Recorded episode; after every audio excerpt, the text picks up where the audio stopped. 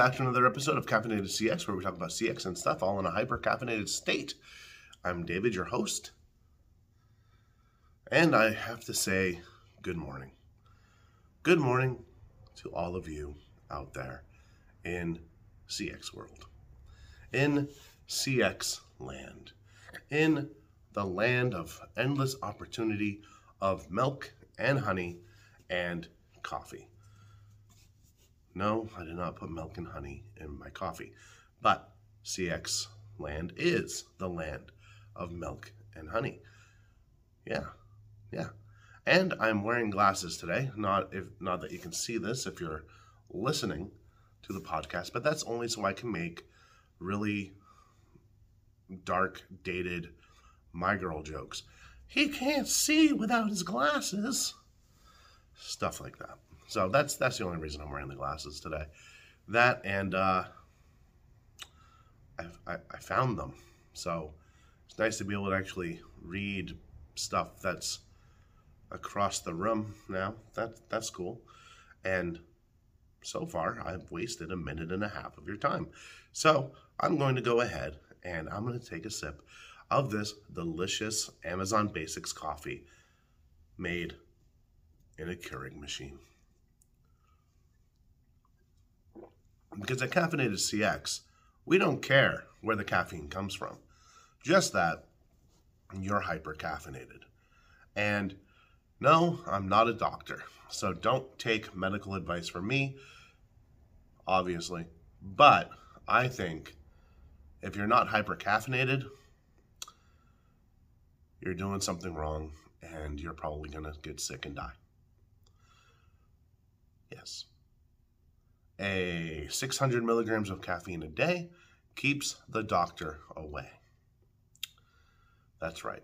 So today we're going to be talking about social media and brand messaging. So, and how we're going to do this is your message, your brand message, should be consistent from the very, very beginning to the very, very end. And this is important not only with initial marketing and you know your website and the contact center and every single customer touch point. We're going to talk about social media because that's where honestly I saw my life going back a few days, years, not days, years ago when, you know, after too much coffee and too much Gary Vee, I was like, I'm going to be a social media marketer. That sounds like fun. And you know what? It is. But then I discovered I can make more of a difference in the world of customer experience. But my love of social media, which honestly borders on hate every time I log on to a social media site other than maybe LinkedIn. Um, but that love still remains. So we're going to be talking about that. Now, your social media stuff, your posts, right? We're, we're going to gloss past the fact that, yeah, they should be consistent. Yeah, you should be posting daily. Yeah, you should be posting across a great medium of uh, platforms, right? So if you haven't started on TikTok yet, get started on TikTok, all right? If you haven't started on Twitter yet, get started on Twitter. Facebook, if you're not on Facebook, guys, what the heck? Anyway, now each platform is going to have its own unique base, right? Um, if we were talking a year ago, TikTok was like 13 year olds, and now TikTok is filled with 40 year olds. So it aged up really quick.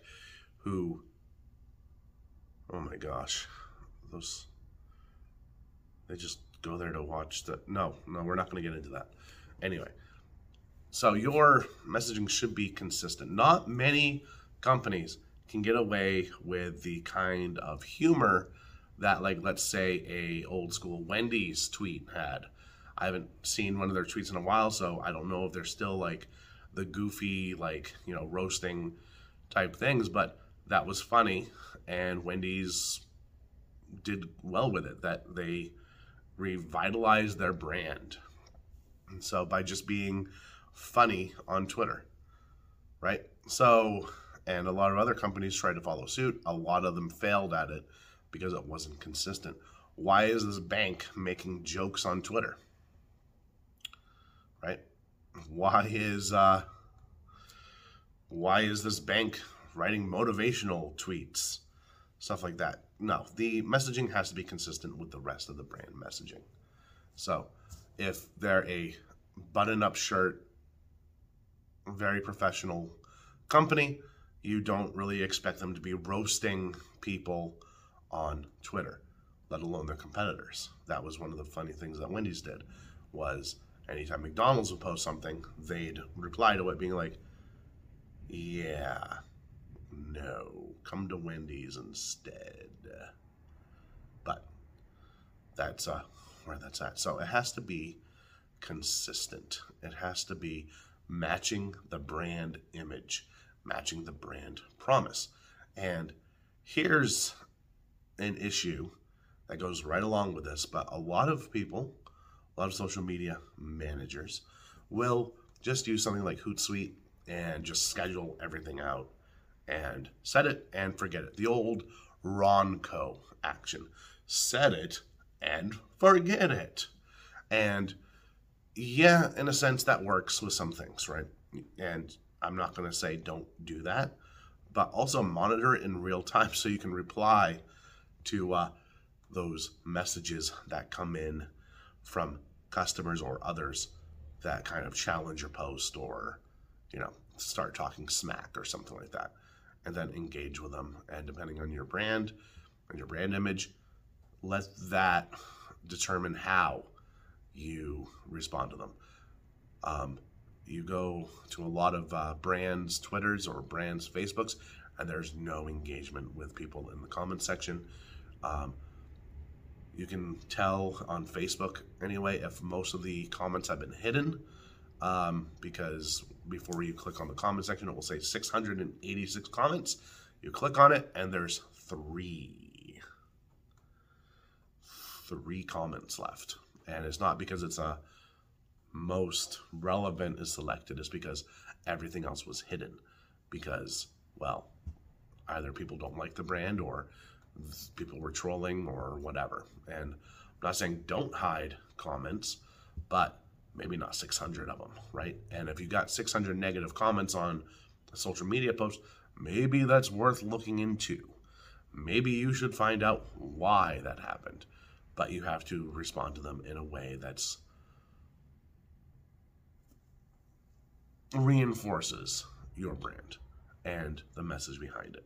So if you're a stuck up, and I mean that in all with all due respect, if you're a stuck up, um, professional, button up type of company, you want to respond very professionally. If you're a fly by night fun having startup, you can have a little fun with it, right?